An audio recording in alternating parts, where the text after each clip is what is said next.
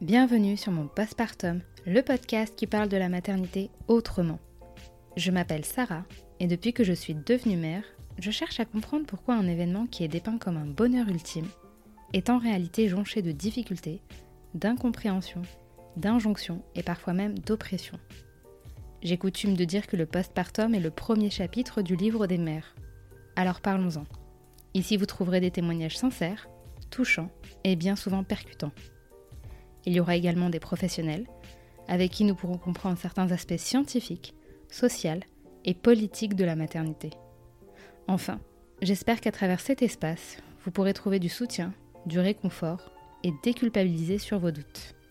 Si vous voulez soutenir mon postpartum, n'hésitez pas à mettre 5 étoiles sur vos applications d'écoute. Et pourquoi pas à me laisser un commentaire en plus. Ça me ferait très plaisir. Tout commença par une grossesse surprise. Eve décide alors de garder le bébé malgré sa relation récente avec son compagnon. Dès lors, elle se renseigne un maximum sur la grossesse et surtout sur l'accouchement car elle souhaite enfanter chez elle. Prête à affronter ce moment puissant et magique, Eve n'avait pourtant pas vu venir la suite, le postpartum. Directement mise dans le bain par un bébé RGO en grande souffrance, Eve nous raconte avec simplicité et émotion ces 14 derniers mois où elle a littéralement vécu l'enfer. Le manque de sommeil qui ravage la santé, le moral mais aussi la vie de couple, la colère, l'injustice et le sentiment que les choses sont trop lourdes pour ses épaules, Eve part malgré tout en croisade avec un but précis, démocratiser le postpartum à travers un documentaire unique où se mêlent témoignages et recommandations professionnelles.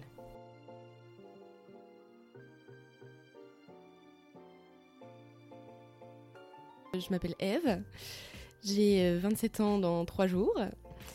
J'ai un enfant qui s'appelle Ferdinand qui est né euh, en septembre 2020. Euh, Donc il a 14 mois quasiment. Et je réalise un documentaire sur le postpartum. Le fameux documentaire sur le postpartum qui sort, il me semble. Février. En février. On a hâte de le voir. On a hâte de le voir en J'espère que ça ne met pas trop la pression, mais. Euh, franchement, j'ai un peu la pression parce que euh, ça fait tellement longtemps que j'en parle de ce documentaire. Je vois qu'il y a une attente. Et, euh, c'est vrai que du coup, bah, l'attente crée de la pression un peu de mon côté. Tu vois, je me dis, bon, j'espère que ça va être à la hauteur de ce que les gens attendent. Tu vois, c'est un peu comme quand tu vas voir un, film au ciné que tout le monde te dit, ouais, il est trop bien et tout. Et tu vas le voir. Et en fait, tu te dis, non, mais en fait, il est nul. tu vois donc, donc voilà. Ok, non. Moi, je suis certaine que ça va le faire. Ouais, j'espère. Bon, nous, on est là pour parler de maternité, de ta maternité. Mm, mm. Donc, j'ai commencé par la question fatidique. Est-ce que tu as toujours su que tu voulais être mère? Oula, grande question. Euh, écoute, euh, je sais pas si j'ai vraiment toujours su que je voulais être mère, mais en tout cas, ça faisait partie de moi. Tu vois, je me suis toujours dit que euh, je voulais avoir des enfants. Enfin, oui et non, parce qu'en fait, si tu veux, comment dire quand j'ai eu mon bébé, c'était pas du tout prévu qu'il arrive dans ma vie à ce moment-là et euh, j'avais pas matérialisé le fait de devenir mère euh, vraiment, euh, mais c'était quelque chose euh, qui, me, qui me plaisait. Je, je voilà, je, je savais que je voulais des enfants, mais pas à ce moment-là, on va hmm. dire. Pas là et pas dans le contexte où ça s'est fait en tout cas. Ouais. Ouais, parce que je venais juste de rencontrer mon mec en fait ah à l'époque. Ouais. On s'est rencontrés la première fois, c'était le 26 juillet 2019. Euh, euh, on a officialisé la relation euh, vers octobre, tu vois. Et le 1er janvier, j'étais enceinte. Ah oui, donc tout s'est enchaîné en... Ça s'est vraiment en un an, quoi, même très, pas. Très vite. Bon, quand on a fêté nos un an de vie commune, Ferdinand, il avait un mois, quoi. Ah ouais, d'accord. Ouais, ouais. En fait, il s'est gentiment invité. Ah il fallait que vous soyez un trio, quoi. C'est ça, vraiment. On a, bah, dès le début, en fait, on a, on a été un trio. Et euh, trio, euh, Covid, euh, qui s'est installé au même moment. Donc, ça, a été, ça a été beaucoup de, questionnements, de savoir est-ce qu'on garde le bébé, qu'est-ce qu'on fait? Est-ce qu'on prend cette responsabilité aussi de ne pas savoir, entre guillemets, si nous, notre couple, il est vraiment solide? Parce que même si on s'aimait très fort, je pense que quand tu connais quelqu'un depuis 4, 5, 6 mois, on peut jamais être sûr, quoi. Hmm. Bon, alors après, j'ai aussi, euh, j'ai aussi beaucoup de personnes qui me disent que c'est pas parce que ça fait 10 ans que tu es avec quelqu'un que tu le connais, forcément. Il n'y a pas de règles et c'est ce qu'on s'était dit. Et, euh, et, mais voilà, mais je trouve que. Mais ouais, il s'est vraiment invité euh, Ferdi, quoi. Mais à ce moment-là, enfin, au moment où tu apprends que tu es enceinte, Mm. euh, j'imagine que même si tu avais une projection en tant que future mère, c'était pas un sujet que tu creusais plus que ça. Euh, J'imagine que le postpartum, euh, il n'y avait pas de réalité, enfin, c'était pas ta réalité en fait. T'en t'en entendais pas spécialement parler. Euh, Ah bah non. Est-ce que à ce moment-là, pendant la grossesse, tu as pu te documenter? Est-ce que du coup, tu as, eu des connexions avec d'autres mères euh, ou des futures mères qui auraient fait que tu tu t'intéresses davantage à l'après en fait? Alors, écoute, vraiment, moi, quand j'ai appris que j'étais enceinte, déjà, je pense que j'ai mis trois semaines à m'en remettre. Déjà, juste de me dire, ok, je suis enceinte. Et après, je me suis dit, ok, donc je suis enceinte, ça veut dire qu'il faut que j'accouche. Ouais. Et en fait, euh, vraiment, moi, ma vision de l'accouchement, parce qu'au début, je pensais qu'à ça, parce que je connaissais pas le postpartum, je savais pas que. Je savais pas, en fait. Vraiment. Mm. Et euh, moi, ma vision, c'était vraiment euh, la femme, euh, comme dans les films, qui est sur le dos, qui hurle en accouchant à l'hôpital. Vraiment, ma connaissance, elle s'arrêtait là. Parce que bah, c'est des questions que je me pose assez souvent. Pourquoi est-ce que finalement, c'est cette vision-là qu'on a la plupart du temps dans la tête et qu'on ne connaît pas vraiment ce qui se passe, qu'on n'a aucune notion de la physiologie, que tout ce qu'on connaît, c'est les accouchements à l'hôpital. Et en plus, aucune idée du postpartum. Moi, j'avais mes, mes meilleures amies, qui ont, mes deux meilleures amies, qui ont eu des enfants avant moi. Mais en fait, j'ai habité longtemps à l'étranger. Donc, du coup, j'étais pas du tout euh, présente euh, pendant leur postpartum, pendant leur grossesse. Parce que j'habitais au Portugal pendant 4 ans. Et, euh, et c'est vrai qu'en fait, quand je les voyais après, euh, bah, en fait, on sortait, quoi. On faisait la fête. Donc, euh, Mhm. elles, elles avaient envie de décompresser, je pense, de ce moment. Et c'est pas un truc dont elles me parlaient. Tu vois Et, euh, Et, puis toi, tu n'allais pas te poser la question, bah non, parce que moi j'avais aucune idée en fait, j'avais aucune idée vraiment. Et donc euh, toute ma grossesse, j'ai pensé à l'accouchement, vraiment. Et, euh, et en plus, c'est arrivé mon projet d'accouchement à, à domicile. Et donc, euh, en fait, je sais que la première chose que je me suis dit, c'est ok, l'accouchement, faut que j'accouche, euh, faut que je m'inscrive dans une maternité. Parce que c'est ce qu'on m'a dit, tout le monde m'a dit, il faut absolument euh, t'inscrire, faut aller vite, à Paris c'est compliqué, euh, nanana. Donc j'étais assez stressée et je me suis inscrite dans une maternité qui s'appelle Sainte Félicité. Et en fait, un, je sais pas, vers mon quatrième mois de grossesse, un truc comme ça, euh, j'ai commencé à me dire, euh, bon, ok, donc accouchement, péridurale, trois jours à la maternité. Ok, bon, je sais pas, ça me plaisait pas trop. Puis il y avait le Covid et euh, je commençais à entendre que le conjoint pouvait pas être là pendant l'accouchement et tout. Et là, je me suis dit, ouf, je sais pas, c'est c'est pas c'est pas ça que j'ai pas envie de ce de, de ce contexte là pour donner naissance à mon enfant tu vois. Et je me j'ai commencé à me renseigner j'ai euh, entendu parler des doulas Mhm. que je pareil hein, j'avais jamais entendu parler euh, de ce métier.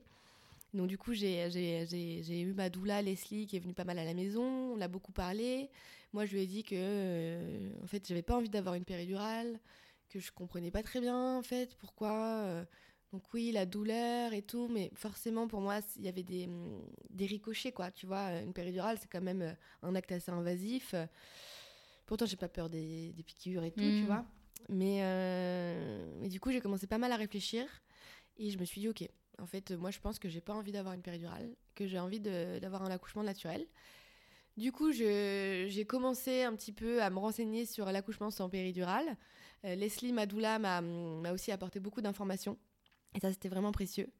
Et, euh, et en fait, je me suis rendu compte, euh, donc oui, je pouvais accoucher sans péridurale à l'hôpital. Il y avait une salle nature, euh, c'est-à-dire une salle avec potentiellement une baignoire et voilà, pas trop d'instruments. Sauf que la salle nature, on ne sait pas si elle va être disponible. Et puis, je, je me suis beaucoup renseignée parce que moi, je suis plutôt ce genre de personne où quand un sujet m'intéresse, j'y vais corps et âme, quoi. Et euh, du coup, je me suis beaucoup, beaucoup renseignée. Et en fait, j'ai- je me suis rendu compte que pour accoucher naturellement, l'hôpital, c'était pas forcément le meilleur endroit. Ouais. Pourquoi En fait, tout simplement parce que euh, pour qu'un accouchement euh, naturel, entre guillemets, se passe bien et que tu puisses euh, bénéficier, si tu veux, de la chimie de ton cerveau qui va faire que tu vas pas avoir trop mal parce que tu vas produire des Mm. endorphines, pas mal d'hormones, eh bien, en fait, il faut être dans les mêmes conditions que quand tu fais l'amour.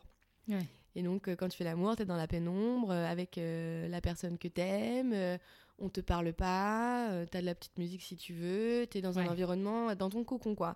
Et c'est vrai que du coup, moi, j'imaginais l'hôpital, bon, l'hôpital, euh, les lumières blanches, euh, les instruments, euh, j'imaginais la table avec les forceps à côté, tu vois. Ils sont loin du scénario. Loin, loin, loin. Et en fait, je me suis dit, mais je vais, je peux pas en fait accoucher à si je veux vraiment suivre mon projet, je peux pas accoucher à l'hôpital en fait. Hmm. Et donc comment je fais?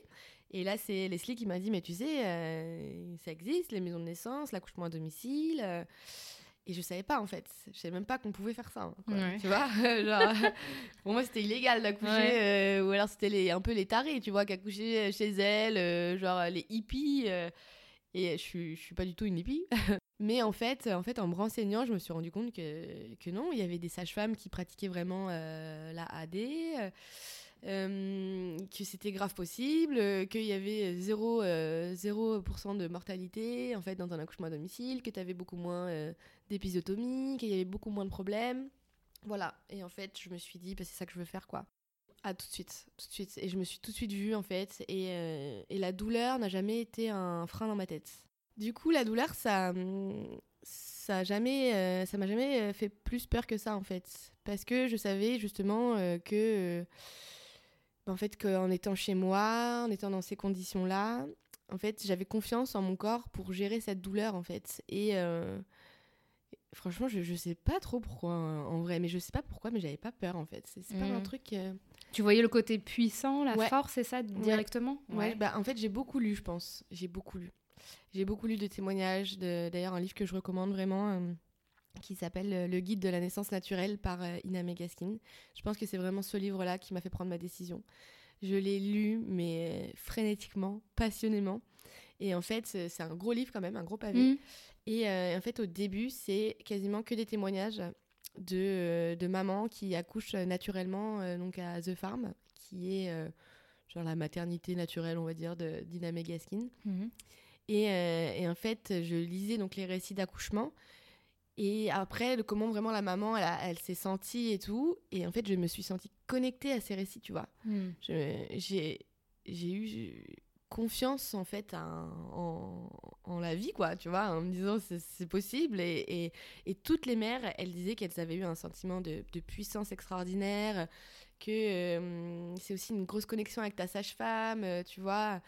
Et après, l'autre partie du livre, c'est les chiffres c'est les chiffres en fait, parce que Ina Megaskin, donc dans sa maternité naturelle, elle fait ça depuis les années 60, je crois. Ah oui, donc c'est même pas.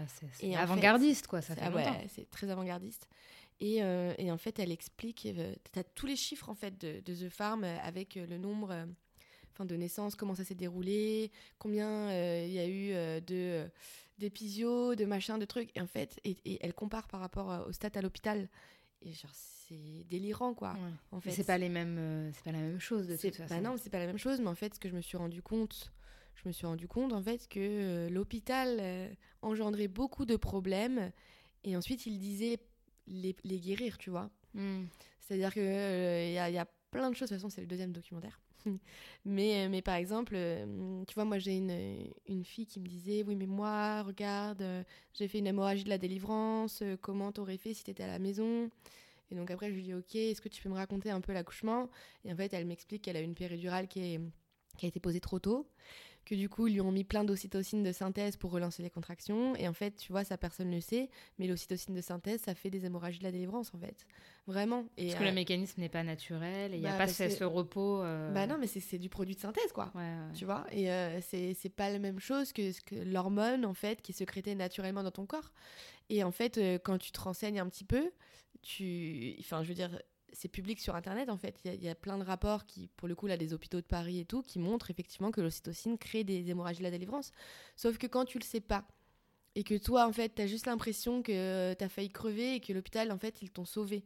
Mais en fait, c'est eux qui ont engendré le problème. Tu vois S'il n'y avait pas eu d'ocytocine de synthèse, il n'y aurait pas eu d'hémorragie de la délivrance. Je vois, ouais. Donc, euh, donc moi, je trouve qu'il y a un gros, gros, gros scandale euh, aujourd'hui dans, dans la manière dont on fait accoucher les femmes. Euh, qu'on leur vole aussi un peu hein, son, ce sentiment de puissance, qu'on crée de la peur chez les mères, parce que ça vient très, très, très, très tôt, la peur de l'accouchement, même dans les représentations à la télé. Enfin, En fait, il faut, maintenant, tu vois, moi, je le vois avec un nouvel œil. Et en fait, tu vois, les, les, meufs, elles sont sur le dos, elles hurlent, elles s'en peuvent plus. Alors qu'en plus, euh, si elles sont sur le dos comme ça, c'est que généralement, elles ont une péridurale. Donc, en fait, tout ce qu'on voit dans les films, la télé, genre, c'est complètement biaisé. Mais en fait, c'est un gros pouvoir de représentation sur nous, en fait. Et, euh, et c'est le même sujet avec le postpartum aussi, tu vois, la mmh. Et, euh, et c'est pour ça que, que, en tout cas, moi, aujourd'hui, ma vocation, c'est vraiment d'essayer de rétablir un peu de vérité, en fait. Euh, autour de ça. Autour du postpartum, autour de l'accouchement. Et je suis aussi contente d'être une, une porte-parole de l'accouchement à domicile parce que, enfin, tu vois, je suis une, petite meuf, j'ai accouché, j'avais 25 ans. Euh, je suis parisienne, enfin tu vois, je sais pas, genre je fais, enfin, je, travaille dans une agence événementielle. Enfin, je pense que je fais pas du tout le profil, tu vois, pour faire ça. Encore une fois, euh, beaucoup de personnes qu'on voit accoucher à la maison, ce soit des femmes beaucoup plus âgées, tu vois, euh, un peu hippie. Euh, et, en fait, moi, je suis, je, suis, contente de pouvoir dire, en fait, tout le monde peut le faire, quoi. Bah, c'est à la portée de beaucoup. Alors après, il y a peut-être des, des, des, cas particuliers, j'imagine. Tu peux pas accoucher. Non, tu peux pas accoucher à la maison tout le temps. C'est-à-dire qu'il faut vraiment que tu aies une grossesse qui se déroule très bien sans aucun problème. Moi, j'ai eu, euh, vers mon quatrième mois de grossesse, euh, j'ai, il pensait que j'allais avoir un placenta prévia, c'est-à-dire un placenta qui est un peu collé et tout. Et du coup, si j'avais eu ça, j'aurais pas pu faire l'accouchement à domicile. Forcément, Mais il s'est résorbé. Donc, euh, il faut être nickel, que les résultats d'analyse soient nickel. Ça. Les sages-femmes qui font accoucher à domicile ne prennent aucun risque. Ah oui, c'est le but aussi. Hein, c'est le but. Et la démarche est tellement différente. Tu vois, ma sage-femme, je lui elle est arrivée, je lui ai demandé, moi, de m'examiner une fois parce que je voulais savoir à combien j'en étais. Et m'a pas touchée après de l'accouchement, tu vois. Elle était vraiment assise sur sa chaise. Et en fait, juste à mon comportement, elle savait où j'en étais. Mmh. C'est quand même beau, quoi. Tu vois Il y, a une connaissance de la femme qui est assez par La, par la gestuelle, fait qu'on arrête de parler, certaines positions. et même, tu vois, il y a un truc que je savais pas, mais tu vois ton bassin qui s'ouvre complètement. Tu... il y a une ligne rouge qui part des fesses. Et ça, ça veut dire que l'accouchement, il est proche. Euh, et, voilà, j'ai pu accoucher dans ma piscine à quatre pattes. Euh. J'ai vu la photo. Voilà. là où les photos, je m'en rappelle plus, mais. Euh. ouais, ouais. Et, et, et, c'était magique, quoi. Donc, vraiment, je le recommande. Alors, juste pour dire quand même, j'ai eu mal. voilà. Mais c'était pas une douleur comme on va te péter un bras, quoi. Tu vois, c'est pas pareil. Et j'ai pas eu mal tout mon accouchement. C'est particulier, en fait. C'est très particulier, ouais. J'ai j'ai eu mal parce que j'ai eu en fait une heure et demie de poussée et euh, une heure 45 même. Et que en fait euh, j'en pouvais plus parce que c'était vraiment la fin de l'accouchement et que euh, Ferdinand faisait du yo-yo et que j'en pouvais plus et que j'étais fatiguée aussi, tu vois. Et que les contractions au bout de 10 heures, bon, tu les supportes différemment que les, les 5 ou 6 premières heures. Mais, mais très belle expérience. Mais du coup, parce que as, tu dis que tu lis beaucoup, donc toi, tes lectures s'arrêtaient à l'accouchement ah, bien sûr. Et qu'est-ce qui expliquait maintenant avec le recul que tu t'es pas intéressée à l'après? Parce que pour toi, c'était un non-sujet. Il y a vraiment aucune personne qui t'a dit, mais tu sais, après, euh, un truc tout bête, bah, tu vas avoir des saignements, euh, peut-être la montée de lait, tu vois, le truc vraiment basique-au-basique que tu peux avoir à la maternité. Il y a vraiment personne qui t'a aiguillé, qui aurait pu t'interpeller et qui aurait fait que tu te serais documenté autant euh, là-dessus? Non. non, non. J'aime bien la conclusion. pas du tout. mais genre, pas du tout.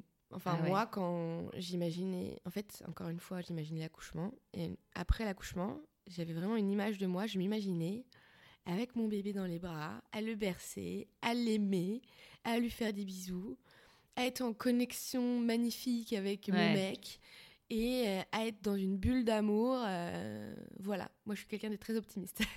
dans, la continuité de l'accouchement à domicile, dans la puissance, tu te dis bah, dans ça l'ocytocine. Euh, alors je comptais allaiter donc j'avais lu le livre d'Ina Megaskin, L'allaitement naturel aussi. Enfin, pas tout parce qu'il est vraiment gros aussi, lui. Euh, mais qui m'avait juste convaincu que je voulais allaiter. Tu vois, j'avais pas été plus loin. J'avais j'ai eu des cours de préparation à l'accouchement où on m'a parlé des positions. qui c'était avec ma sage-femme qui m'a fait accoucher en plus. Et je me souviens qu'elle a, quand vers mon septième mois de grossesse, donc quand même vers la fin quoi, elle a parlé du postpartum. Et genre, moi, j'étais là, euh, qu'est-ce que c'est euh, Comment ça Tu vois ah, Elle en a parlé quand même. Parce que... À 7 mois de grossesse, ouais. Elle en a parlé parce qu'en plus, comme quand tu accouches à la maison, euh, tu dois prévoir ton slip filé, tu dois prévoir tes couches, tu dois prévoir les alaises pour mettre, voilà, pour pas mmh, mettre du sang partout chez toi et tout. Et donc là, elle m'en a parlé. Et c'est à ce moment-là, en fait, que vraiment j'ai bugué en mode non, mais attends, c'est quoi ce délire, quoi? J'accouche dans un mois et demi, on me dit ça, en fait, là, c'est quoi ça, le postpartum? Comment ça, je dois acheter des couches euh? Ah oui, donc tu savais même ah pas qu'on avait besoin de ça Rien du tout. Et, et, du coup, je suis allée voir Neza, ma sage-femme, et je lui ai dit, de toute façon, euh, là, ça me stresse un peu, on vient de parler de 7 minutes du postpartum, euh, ça a l'air d'être un vrai sujet. Qu'est-ce que je peux faire pour me renseigner, tu vois? Et en fait, elle m'a dit tu peux acheter le livre qui s'appelle Le Mois d'Or et euh, le guide euh, de, de, Julia Simon, là, le guide de la naissance naturelle. Euh, non. Le quatrième trimestre. Le quatrième vivre son quatrième trimestre naturel. Et du coup, je me souviens que j'ai appelé Constantin en mode Est-ce que tu peux aller tout de suite, tout de suite, à la Fnac, m'acheter les deux livres, s'il te plaît? Et du coup, il allait me les acheter. Je les ai lus dans la journée et je les ai lus. Et genre là, je me suis dit Mais c'est pas possible ça ne finit jamais. ah non, mais je me suis dit, mais attends, euh, c'est quoi ce délire, quoi Tu vois? Comment ça, en fait, je vais saigner? Comment ça, il faut que je reste allongée? Comment ça, comment ça, faut que je mange des bouillons? Euh, Enfin, tu vois, au début, je voyais vraiment le, petit truc, quoi, tu vois. Et, euh, et en fait, j'ai voulu regarder un documentaire dessus parce que je me suis moi j'aime bien me je suis pareil voilà tu vois les documentaires j'adore quoi. Et, et en fait il n'y en avait pas. Il y avait rien et donc là, je me suis encore plus dit, mais attends, c'est quoi ce délire? C'est pas possible, on parle du passepartum, euh, les, les, depuis le, début de l'humanité, les femmes vivent ça, visiblement, et il n'y a pas un truc dessus, quoi. J'ai vu qu'il y avait pas mal de choses sur la dépression postpartum, mais pas sur le postpartum. Mm. Et du coup, euh, et du coup genre, essayé vraiment de chercher euh, plein d'infos là où je pouvais, et, mais franchement, c'était le bordel des infos, quoi. Tu vois, il mm. fallait les chercher un peu là, un peu là, un peu dans un livre. Et il n'y avait pas grand-chose, euh, finalement, il y a deux ans. Il y a eu beaucoup de choses là depuis. Beaucoup de livres, beaucoup de podcasts, euh, pas mal de choses et tout. Mais c'est vrai que moi, euh, à cette époque-là, je connaissais rien, quoi. Et Mais à ce moment-là, enfin, excuse-moi de te couper, quand tu as su bah, que tu as eu des livres et tout, est-ce que tu t'es tourné vers tes proches qui auraient eu des enfants? Est-ce que tu as essayé de sonder quelqu'un? Mm, mm. Tu avais des retours dans ce sens? Enfin... Alors, euh, évidemment, euh, mes deux amis qui ont eu des bébés, je leur ai dit Excuse-moi, tu m'as pas parlé de cette chose-là. C'est quoi ce délire Ça fait sept mois que je suis enceinte. Pourquoi c'est jamais arrivé, euh, tu vois, sur le sujet? Et en fait, ma, ma, ma, meilleure amie, elle a eu son bébé quand elle avait 21 ans. Donc, et elle m'a dit Mais en fait, parce que moi, j'avoue, j'ai oublié, en fait, quoi. Elle me dit Maintenant, quoi, tu me reparles. elle me dit Ouais. Et puis, en fait, ma pote, elle est très c'est une battante, tu vois. Elle en a chié en fait. Et du coup, du coup c'est derrière elle. Tu vois. Elle veut plus revenir là-dessus. Elle veut plus revenir là-dessus en fait. C'est fini. Et mon autre pote, elle pour le coup, qui est dans le documentaire du coup aussi, Nina, elle ça s'est hyper bien passé en fait. Ah ouais. Donc, mais genre vraiment postpartum de rêve. Donc elle m'a dit, bah non, c'est trop bien, je comprends pas, euh, tu vois. Ah ouais. Et euh, donc rien pour t'aiguiller. Rien pour m'aiguiller, ouais. Donc j'ai demandé à ma mère. Et ma mère, elle me dit, mais pareil, attends, euh, ça fait euh, des années, euh, oui, c'est impressionnant, mais bon, tu sais, on n'en parle pas trop. et en fait, là, je me suis dit, oulala. Parce que c'est un non-sujet, donc soit on oublie, soit ça se passe bien, et dans les deux cas, t'as pas d'infos, quoi. Exactement. Et du coup, là, je me suis dit, c'est pas possible, il y a un vrai sujet. Donc déjà, ça, ça avant l'accouchement, ça germait un peu dans ta tête? Eh ben, J'ai créé la page du, du, Insta avant l'accouchement et le documentaire, je me suis dit que je ah voulais le faire avant l'accouchement.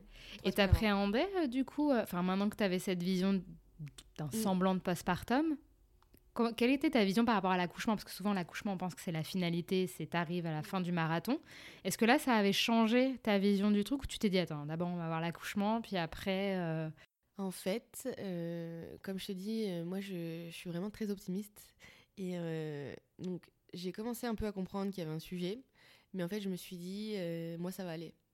Ouais. Mais comme beaucoup de personnes, j'ai l'impression, on se dit non, mais ça c'est les problèmes des autres. Et puis moi. Je me suis dit, moi, attends, il n'y a pas de raison. Je vais être tranquille chez moi. Mon mec, il peut prendre un mois avec moi. on est dans un super appart tout va bien, quoi. On venait de déménager, tu vois, je, mm. suis renseignée. Euh, non, non, euh, franchement, euh, je m'inquiétais pas. Mais par contre, j'ai compris tout de suite qu'il y avait un, sujet et un scandale et un tabou. Et ça, ça m'a vraiment porté, quoi, dès le début, quoi. Et en fait, dès le début, sur la page Insta, je mettais, tu sais, à l'époque, quand j'avais le temps de faire des visuels, je fais des visuels en mode qu'est-ce qu'est la maternalité euh, Tu vois, là. Et en fait, c'est assez drôle parce que ce compte Instagram que j'ai, il retrace vraiment l'avant, mon accouchement où je commençais un peu à découvrir les termes, l'après du coup, et on suit vraiment toute l'évolution quoi. Et euh, c'est ça qui est génial. Je ouais, c'est fou, c'est assez fou. Mais moi, je, parfois, je me replonge dans mes posts, tu vois, et c'est mon journal intime en fait quoi, vraiment. Et euh, mais non, mais j'avais pas, j'avais aucun doute, aucune crainte. Tu sais, moi, je fais vachement confiance en fait. et donc la chute n'en a été que plus vertigineuse, ouais. Parce que du coup, on arrive là au jour J, tu accouches. Mm. Donc ça devait être long, éprouvant, mais aussi intense. Donc tu donnes naissance à Ferdi. Mm. ouais. C'était un très très beau moment, franchement. J'en garde un souvenir, mais magnifique, quoi. Vraiment. Ah bah j'imagine. Il y avait ma cousine qui était là, je lui avais demandé d'être là pour l'occasion, qui est comme ma sœur. Euh, mon mec, euh, ma sage-femme. Euh, j'ai fait, je pense, les quatre premières heures toute seule, sans problème, dans la piscine, sans ma sage-femme. Elle est arrivée, j'étais à 9. Enfin, parfait quoi. C'était génial. C'était génial. Ouais. Et donc, bah, il pointe le bout de son nez quand même. Hein. C'est le but. Qu'est-ce qui se passe dans les premières heures, premiers jours euh, Est-ce que tu as tout de suite senti qu'il y avait quelque chose euh, qui se transformait en toi? Parce qu'on parle beaucoup du postpartum, mais on, mm. parle, on parle de ce que le bébé fait. Mm. Euh, des hémorragies, des saignements, mais on parle pas de ce que ça nous fait à nous mm. émotionnellement. Est-ce que tu l'as ressenti de suite?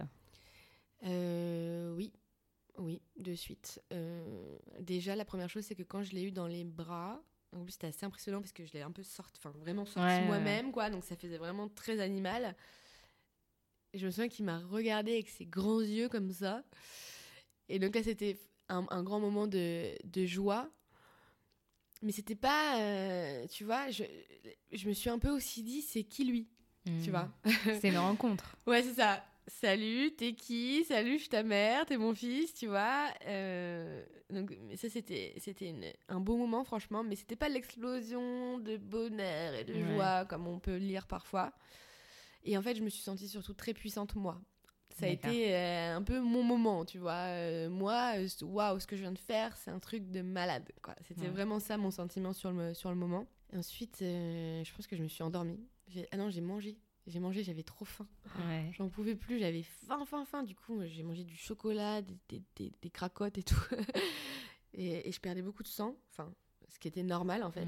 Tu vois, mais c'était impressionnant quoi. Vraiment. Bah, à la maison, c'est plus impressionnant, j'imagine, que quand Parce que tu vois vraiment tout quoi.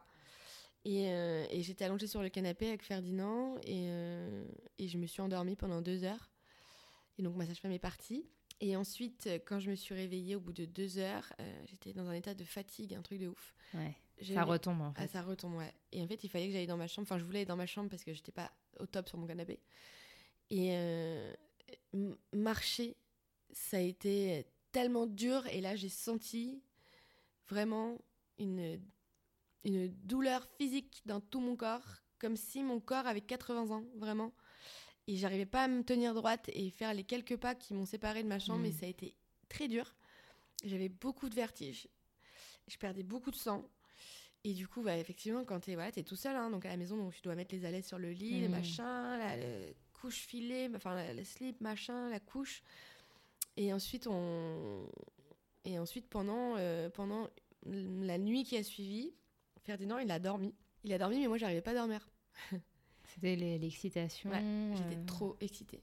J'étais excitée de tout ce que j'avais vécu, de tout ce, enfin, de, de, Ferdinand à côté de moi. Impossible de, enfin, c'était plutôt la journée. Impossible de, de, dormir en fait. Et tout le monde me disait faut dormir, faut dormir.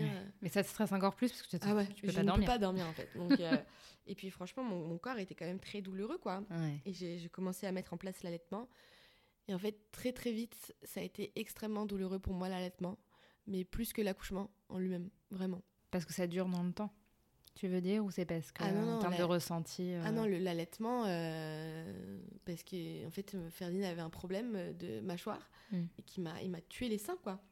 Il m'a enfin j'avais les seins en sang quoi, vraiment en sang et euh, je sais que pendant mon accouchement, tu vois, la douleur, je la gérais quoi, je la gérais quoi, vraiment et et j'ai pas crié une seule fois pour mon accouchement quoi, tu vois, de douleur, jamais. J'étais silencieuse j'étais dans ma tête, quoi. Et euh, donc, quand même, je suis pas trop une chochotte, quand même, tu vois. Je viens d'accoucher sans péridurale, mais je hurlais de douleur avec mon allaitement, vraiment. Je ah hurlais. Je tenais la main de Constantin et je pleurais et je hurlais. Et il y avait Ferdinand au sein et c'était horrible, en fait. cette espèce de dégringolade parce que je voulais pas qu'il tête mon sein, mais dès, le deuxième jour, hein, tu vois, dès le deuxième, troisième jour. Et je pleurais, j'avais tellement mal. Et en fait, lui, il voulait que le, être au sein. Hmm. Et comme il avait un problème de succion, il, n'était pas bien. Donc du coup, il voulait tout le temps être au sein. Il passait, je te jure, 4 heures au sein. mais ta sage-femme, elle a pas pu. Euh, comment ça s'est passé par rapport au suivi? Parce qu'il y a un suivi d'allaitement souvent. Non, mais il y a un suivi sage-femme surtout euh, quand tu quand accouches à la maison. Elle vient euh, une fois par jour. elle reste une heure, une heure et demie avec toi. Et en fait, ma sage-femme, là pour le coup, elle m'a mal aiguillée parce que j'avais au début, enfin les deux trois premiers jours, j'avais pas encore les crevasses visibles. Mais moi, j'avais déjà une douleur de ouf. Hmm. Et en fait, elle m'a dit c'est normal. C'est normal d'avoir mal comme ça. Et genre, je pleurais, elle me le mettait au sein et tout. Euh, et j'étais là, mais c'est impossible. C'est impossible, vraiment. Si ça fait aussi mal, euh, c'est impossible, quoi. Et euh, elle me disait, si, si, c'est normal. Et du coup, moi, j'ai pris sur moi. J'ai pris sur moi. Mais ça a été un, calvaire. Quand je te dis un calvaire, c'est un calvaire. Je pouvais pas me lever de mon lit parce que j'étais trop faible, en fait. Hmm. que je sais pas si c'est le fait d'avoir eu un accouchement sans péridurale, mais de tout ressentir, en fait, vraiment ce qu'un accouchement fait à ton corps, quoi, tu vois. C'était, euh, c'était assez impressionnant, vraiment. J'ai, pas réussi à aller faire pipi pendant 5 jours non plus. Donc, du coup, j'ai dû être sondée à la maison. Donc, en fait, à un moment, je me suis retrouvée avec ma poche de pisse à côté de moi, Ferdinand au sein, moi qui hurlais, euh, mon mec était complètement terrorisé à côté, Ferdinand qui dormait pas. Dès le deuxième, troisième jour, il dormait plus, il voulait pas dormir. On le mettait dans son lit de dos à côté, et là, il hurlait, quoi, mais il ne s'arrêtait pas. Et la troisième nuit, il nous a fait 19h, 9h du mat, sans s'arrêter de pleurer. Mais genre, pas du tout. Je, même en le prenant, même en, en, faisant tout, tout, tout, tout, tout, tout. Et moi, je pouvais pas me lever. Et donc, du coup, c'était Constantin qui le, qui le gardait. Et en fait, un, et, en fait j'ai appelé ma sage-femme une fois à 3h du mat. Elle a pas répondu, elle a répondu vers 5h. Elle a, déboulé vers 7h chez moi peut-être après, parce que je me souviens que j'avais vu 9h, donc elle a dû arriver vers 8h30, 9h. Et, euh, et, là, j'ai eu, en fait, mes premières euh, phobies d'impulsion, où j'avais Ferdinand au sein, et en fait, j'avais tellement mal. Et j'étais tellement fatiguée parce que j'avais pas dormi du coup depuis l'accouchement, et j'ai quand même un accouchement dans les pattes, comme ça, euh, naturel. J'ai mis Ferdinand dans les bras de Constantin, et genre. ouais. Et genre, j'en pouvais plus et je me suis endormie malgré les hurlements de Ferdinand, tellement mon corps, il en pouvait plus, tu hmm. vois. Je me suis endormie peut-être euh, une heure, quoi. Mais. Euh, et c'est, en fait, je me suis dit, je suis dans un film d'horreur. et à ce moment-là, tu penses au postpartum et à ce qu'on. Qu'est-ce qui devient à l'esprit, là, de. Euh, attends, je viens de vivre un truc de ouf, l'accouchement, je suis puissante et là, je suis juste. Ah bah, Considération, il y, a, fait boule de neige, plein de choses qui me tombent dans la gueule. Comment Ah ouais, ça a été. Euh, j'ai eu vraiment. Euh, ça a été euh, hyper difficile dans ma tête de faire face à cette situation-là, en fait, que ça se passe comme ça, tu vois. J'étais vraiment. J'étais vraiment pas bien. et, là, je, et là, je me suis dit, ok, donc. donc en fait, c'est ça le postpartum. Et donc à ce moment-là, je savais pas qu'il y avait des problèmes de santé de Ferdinand et tout machin. Et voilà, je comprenais pas pourquoi cet enfant euh, ne s'endormait pas en fait. Je ne comprenais même pas comment euh, il pouvait tenir. Il était si petit. Hmm. Euh, et, impossible de le mettre, de le coucher. Je, on pouvait rien faire et je, me sentais impuissante. Et je me suis dit, mais en fait, c'est trop pour moi. Je vais pas pouvoir y arriver. Mais personne ne devrait pouvoir y arriver en fait. Et puis mon mec à côté, qui était aussi démuni, qui me voyait dans un état pas possible. Je pense que Constantin, il avait une très grande confiance euh, en moi parce que moi, j'avais une très grande confiance en moi, tu vois, en me disant mais tout va bien se passer, il y a aucun problème. Et en fait, à ce moment-là, je me suis sentie euh, sans ressources, euh, démunie. Et, et ça s'est pas amélioré avec le temps. Donc Parce que du coup, on a suivi aussi tes péripéties dans les premières semaines. il me semble que tu en as parlé très rapidement mm. sur Instagram. Ouais. Quand est-ce que tu as commencé à comprendre que là, euh, ton fils, il avait un vrai problème de santé, que c'était pas euh, la mm. faute à pas de chance, qu'il y avait quelque chose en fait? Bah écoute, au bout de 5 jours, on l'a emmené euh, chez le pédiatre. 5-6 jours. On l'a fait couper son frein aussi. Et alors là, déjà, il avait 4 jours, je crois, quand on a coupé son frein. Et déjà, il a fallu que. Attends, parce que les, dans les dates, tu sais, je me perds aussi, moi, c'est un peu le brouillard.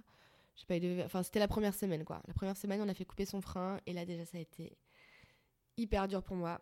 Je pense que j'ai eu ma chute d'hormones aussi euh, dans, mm. un peu dans le même moment. En fait, je faisais que pleurer, que pleurer. Et j'étais. En fait, tu sais, la chute d'hormones, on dit oui, tu vas pleurer. Mais c'est pas juste tu pleures, c'est que t'es triste en fait. Mm. T'es vraiment triste. C'est pas juste. Enfin, moi en tout cas, c'était pas juste des larmes qui montaient comme ça. C'était pas un trop. Enfin, si, c'était un trop plein d'émotions. Mais j'étais vraiment euh, bouleversée quoi. J'étais, j'étais pas du tout contente. Et en fait, toute ma grossesse, je, je me suis dit, mais j'attendais tellement le moment où j'allais l'avoir dans les bras pour profiter, pour. euh, que, ça, que, que, que, que je lui donne mon amour, que ça se passe bien. Et en fait, là, c'était un peu euh, que du noir, en fait, quoi, les Mhm. premiers jours. Et donc, on avait coupé le frein, il a hurlé, il avait du sang partout dans la bouche. Et, et là, là, déjà, mon cœur s'est déchiré. Et en fait, je me suis dit, mais comment je vais faire, en fait, pour supporter, pour être mère, en fait? Je, Genre, c'est émotionnellement, la charge là, elle est trop forte pour moi, quoi. C'est intense, ouais. Ouais, c'est hyper intense. Et bon, en plus, j'avais toujours pas dormi, quoi, donc forcément, ça arrange rien.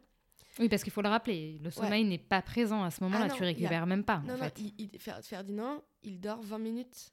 Genre peut-être euh, 20 minutes par 20 minutes. Donc moi, évidemment, je dors pas, quoi. Tu vois, Ouais. et mon mec non plus, d'ailleurs. Et, euh, et là, tu commences à délirer, quoi. Tu te dis, mais c'est pas possible, je vais, je vais crever, quoi, en fait. Euh, c'est horrible. Et il pleurait tout le temps. C'était ça le truc aussi. C'est pas juste le manque de sommeil, c'est les hurlements d'un nourrisson. Et je sais que je suis traumatisée parce que là, tu vois, quand je suis dans la rue et que j'entends un nourrisson qui pleure, Mm. j'en ai presque des nausées. C'est chaud, genre vraiment, tu Parce vois. que tu as gardé le Ah trauma ouais, à la le- mémoire. ah ouais, euh, vraiment. Et, euh, et donc on l'emmène chez le pédiatre à 5 jours et là on lui explique que l'enfant ne dort pas, que c'est très compliqué. Euh, et là le pédiatre nous dit ok bon on entend des bruits machin reflux Inexium. Inexium qui est un médicament. Euh, moi je suis là ok en fait attends Ferdinand il a 5 jours. Ma, ma, ma sage-femme elle me dit que peut-être c'est des glaires aussi. D'accord. Euh, Ah, des glaires peuvent empêcher à ce point-là de. euh, Elle dit peut-être. Elle dit c'est peut-être un reflux, mais peut-être. euh, attendons quelques jours supplémentaires, tu vois. Mais donc, du coup, on sort de là avec l'ordonnance d'Inexium. Et moi, je me dis non, non, j'ai pas envie de lui donner d'Inexium tout de suite. On va attendre. Hum, je venais quand même faire un accouchement naturel. euh, nanana, tu vois, ça me faisait chier de donner des médicaments au bout de 5 jours, quoi. Mais il vous a expliqué. Enfin, est-ce qu'il a donné une explication ou c'est de suite, bah, il y a un reflux euh, plus ou moins diagnostiqué, il y a l'inexium et c'est bon, on passe à autre chose Ou est-ce qu'il a essayé de vous expliquer Ah bah, ce que c'est, qu'est-ce que ça fait, quelle posture Parce que souvent, les bébés, bah, c'est un bébé RGO, alors à Ouais. ce moment-là. On doit plutôt mettre à la verticale plutôt que l'horizontale, c'est normal. euh. Non, tu vois que pour vous, ouais. vous soyez pas perdu non plus, en fait, tu vois. Non, franchement, j'ai pas le souvenir qu'il nous ait vraiment euh, expliqué tout ça. euh, euh, en fait, bah, nous, on a très vite compris qu'on pouvait pas le poser, que ce soit sur le dos, sur le ventre, à l'horizontale. Donc, en fait, tout de suite, il a été direct tout le temps dans les bras. Je crois que dans un petit peu après le, pédiatre, en fait, je l'ai mis pour la première fois. je me suis endormie en fait avec lui sur moi en, en surdodo. Mais tu vois, pareil, ça je savais pas. Et en fait, là, il, m'a- il a dormi pour la première fois pendant 2h30, 3h. Mm. Mais on parle quand même 6-8 jours euh, sans sommeil, quoi, tu vois. Et du coup, moi, je me suis endormie 2h30 avec lui. Et je me souviens qu'à mon réveil, waouh, déjà, j'avais pris 2 heures de sommeil, ça allait mieux, quoi, Mm. tu vois. Tellement mon corps était en galère. Et puis l'allaitement qui me faisait toujours souffrir, un truc de fou. Moi, je hurlais, j'avais les seins à l'air toute la journée parce que là, pour le coup, j'avais vraiment les crevasses et j'avais vraiment le sang. Et, euh, et en fait, j'avais booké quelqu'un, sa- une femme qui s'appelle Paul, pour qu'elle vienne faire une thalasso bain bébé pour Ferdinand. Et en fait, elle a, vu mon état, donc elle professionnelle, tu vois. Et elle m'a dit non mais là, stop, là faut, faut, agir quoi. Donc elle m'a donné le numéro de Carole Hervé qui est consultante en lactation.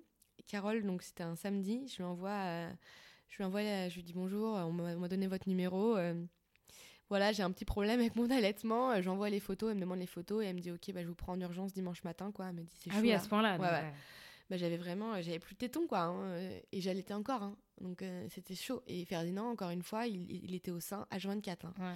Puis J'imagine qu'il prenait pas bien, donc Non. ça faisait cercle vicieux. C'était très et- très compliqué, franchement.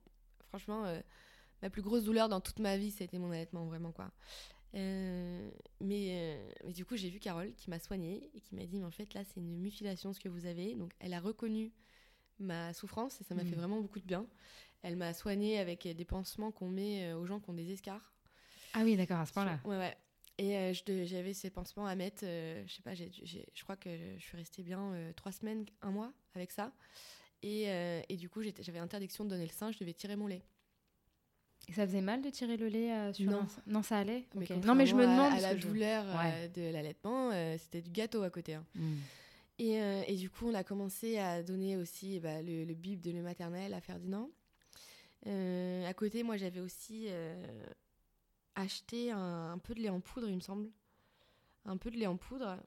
Et en fait, un samedi soir, quand il avait 15 jours, on lui donne le lait en poudre. Euh, et en fait, Ferdinand nous fait une régurgitation, un truc de ouf. Et là, euh, il fait un malaise en fait pendant euh, 20 minutes. Il tombe dans les pommes. Sauf qu'à l'époque, euh, je je comprends pas qu'il tombe dans les pommes. Moi, j'ai l'impression qu'il a fait une mort subite, tu vois, Ah oui. parce que euh, il répondait plus du tout, genre plus du tout. Il était dans mes mains et euh, il était inerte, quoi. Tu vois, vraiment inerte. Il était très très pâle, les lèvres bleues, et euh, et je le bougeais comme ça, tu vois, et j'avais envie de le secouer, hein, parce que dans ce moment-là, ouais. t'as envie de secouer très fort ton bébé pour qu'il se, il se réveille, en gros, mais euh, je savais qu'il fallait pas le secouer. Ouais. Mais dans le moment de panique, tu vois, tu euh, m'étonnes, bien sûr. Constantin a eu le, le réflexe très vite d'appeler les pompiers. Mais moi, au début, j'étais là, non, mais attends, calme-toi, il dort, euh, ça va. Enfin, tu vois, pour moi, c'était impossible qu'il se passe un truc comme ça, quoi. Et en fait, il se réveillait pas, je lui mettais les mains dans la bouche, Ouais. je lui pinçais les joues, et il ne bougeait plus, vraiment. Il était lourd, lourd, lourd dans mes bras en plus. Ah oui, donc il était complètement relâché en fait. Ah, ouais. mais il était, euh, il était vraiment dans, dans- dans le- Pas dans le coma, mais dans les pommes, quoi, tu vois. Et, euh, et donc c'était un moment qui était euh, tellement impressionnant pour moi, parce que comme les pompiers, ils ont mis beaucoup de temps à arriver, il est resté très longtemps dans les pommes. Et, euh, et en fait, plus les minutes passaient, qui passaient comme des heures évidemment, euh, plus il se réveillait pas et, et plus j'arrivais à la conclusion qu'il était mort en fait. Ah ouais. Ouais, parce que t'es seule face à lui. Ouais, et qu'il ne bouge vraiment ouais. pas, j'entendais pas sa respiration. Je le mettais, je j'entendais pas, je le bougeais comme ça, il vraiment il, il, il était inerte quoi. Et, euh, et les pompiers sont arrivés, ils m'ont poussé tout de suite, ils l'ont mis sur le côté, ils ont ils ont appuyé sur des points, euh, pas mal de trucs et, et, euh, il a revomi une fois D'accord. et, euh, et il, il bougeait quasiment plus, mais à un moment il a ouvert un œil, genre un œil Ouais. tu vois, comme ça. Et, et, et en fait, les médecins ils ont dit ok, il est, ça va, tu vois, il est, il est pas mort et tout, ça va, tranquille. Sauf que bon, euh, traumatisé moi, tu Ah, vois. Tu m'étonnes. On est parti euh, aux urgences euh, en ambulance, aux urgences de Neuilly. Covid, donc juste la maman qui peut venir. Et, et donc forcément, moi, j'ai- il- il- j'avais l'impression qu'il était tout le temps dans les pommes, en fait. Tu vois, je l'avais dans un lange et tout. Et, et, et j'ai- j'avais peur, peur, peur. On est arrivé, ils, nous ont, ils, ont, ils lui ont fait 3000 tonnes d'examens, électrocardiogramme, radio. J'ai dû le mettre tout nu sur la plaque froide comme ça, le l'appuyer, machin. Moi, je pleurais toutes les larmes de mon corps. Ils lui ont fait je sais pas combien de prises de sang. J'ai demandé si je pouvais le mettre au sein pour les prises de sang. Ils m'ont dit non. Euh, tu vois, ils étaient, euh, ils étaient vraiment pas sympas, pas du tout sympas. Et, euh, et en fait, ils m'ont expliqué que ça s'appelait un malaise du nourrisson.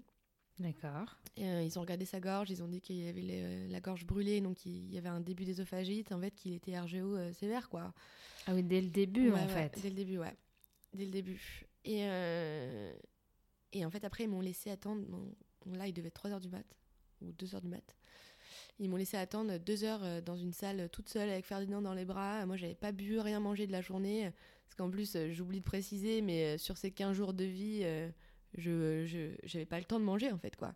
Et tu puis t'es toujours en postpartum immédiat. Tu Ah oui. ton, enfin t'essayes Ouais, ouais. de te remettre de ton J'essaye de te accouchement. remettre dans l'accouchement. J'avais les seins dans un état pas possible. On est parti tellement en catastrophe que j'avais pas pris le biberon. Donc en fait, j'ai dû le remettre au sein. Et en fait, après, ils nous ont euh, transférés dans une autre clinique à 3h du mat en nous disant il n'y a plus d'ambulance, il faut que vous preniez un Uber. Donc j'ai dû prendre un Uber. Mon mec m'a accompagné, il m'attendait. euh, il m'a accompagné juste pour le trajet. On- ils nous ont emmenés à Colombes, l'hôpital de Colombes. On a refait plein d'examens. Il a été 5h du mat. Test Covid pour le bébé Ouais. et tout. Enfin, bref, laisse tomber. Et genre, je me souviens juste arriver dans la chambre d'hôpital qui était genre ignoble. J'ai mis des photos sur Insta, genre en mode le, les murs étaient cloqués, euh, c'était horrible, il y avait de la moisissure partout et tout.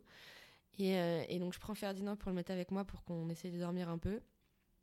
Et alors déjà, euh, il y a des, des infirmières qui arrivent et qui me disent que j'ai pas le droit de dormir avec lui, qu'il faut le mettre dans le petit lit et tout, machin. Mais moi, c'était c'était mort, quoi, tu vois. Ah Et- bon, je pensais pas que c'était. si, ouais. Non, elle voulait pas. Mais que- comment, comment on fait quand il y a un bébé qui hurle et qui supporte pas le lit euh, J'imagine c'est le grand lit à Oui, barreaux, euh, Ouais, l'espèce de berceau. Ouais, c'est euh, ça. ouais. Bah non. Il y a des bah- bébés qui supportent pas. Non, bah non, bah il supportait pas d'ailleurs, je pouvais pas le mettre dedans. Donc euh, je demandais un tire-lait parce que du coup, moi, ça faisait 7 heures que j'avais pas tiré mes seins, j'avais mal aux seins, un truc de ouf. Et en fait, là, je pense que j'ai commencé à vriller, à partir en live dans ma tête, à pleurer, à péter les plombs. Et en fait, du coup, ils m'ont pris Ferdinand D'accord. en mode il faut que vous vous reposiez là, il faut que vous dormiez et tout. Ah, ils ont compris que. ah ouais, ouais, que c'était ouais, chaud ouais. pour moi. Et euh, ah oui, non, parce qu'aussi, ce qu'ils m'ont fait, c'est que du coup, ils m'ont demandé de donner un biberon à Ferdinand et ils m'ont laissé toute seule. Et genre, j'ai dit, mais. Ah non, oui, parce que j'ai tiré mon lait et il fallait que je, le- je le donne au biberon.